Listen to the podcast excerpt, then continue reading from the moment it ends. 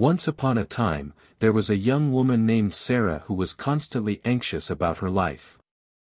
She worried about her job, her relationships, and her future. No matter how much she tried to push away these feelings, they always seemed to linger.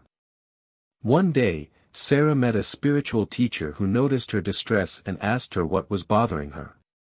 Sarah opened up and shared her worries with the teacher, hoping to find some guidance. The teacher listened patiently and then said, Anxiety of mind cannot be removed, except from those who are united to the feet of him who is incomparable. Sarah was intrigued by the teacher's words and asked her to explain. The teacher replied, The only way to find peace and solace is by connecting to the divine power that created us all. The one who is incomparable and all-knowing. Sarah didn't fully understand what the teacher meant, but she felt a glimmer of hope in her heart. She decided to follow the teacher's advice and started to meditate and practice mindfulness regularly, seeking a deeper connection with the divine.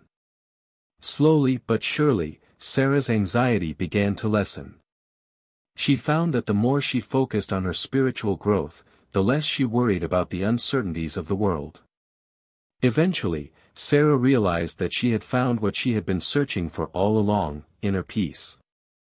She was grateful to the teacher for showing her the way and resolved to continue her spiritual journey for the rest of her life.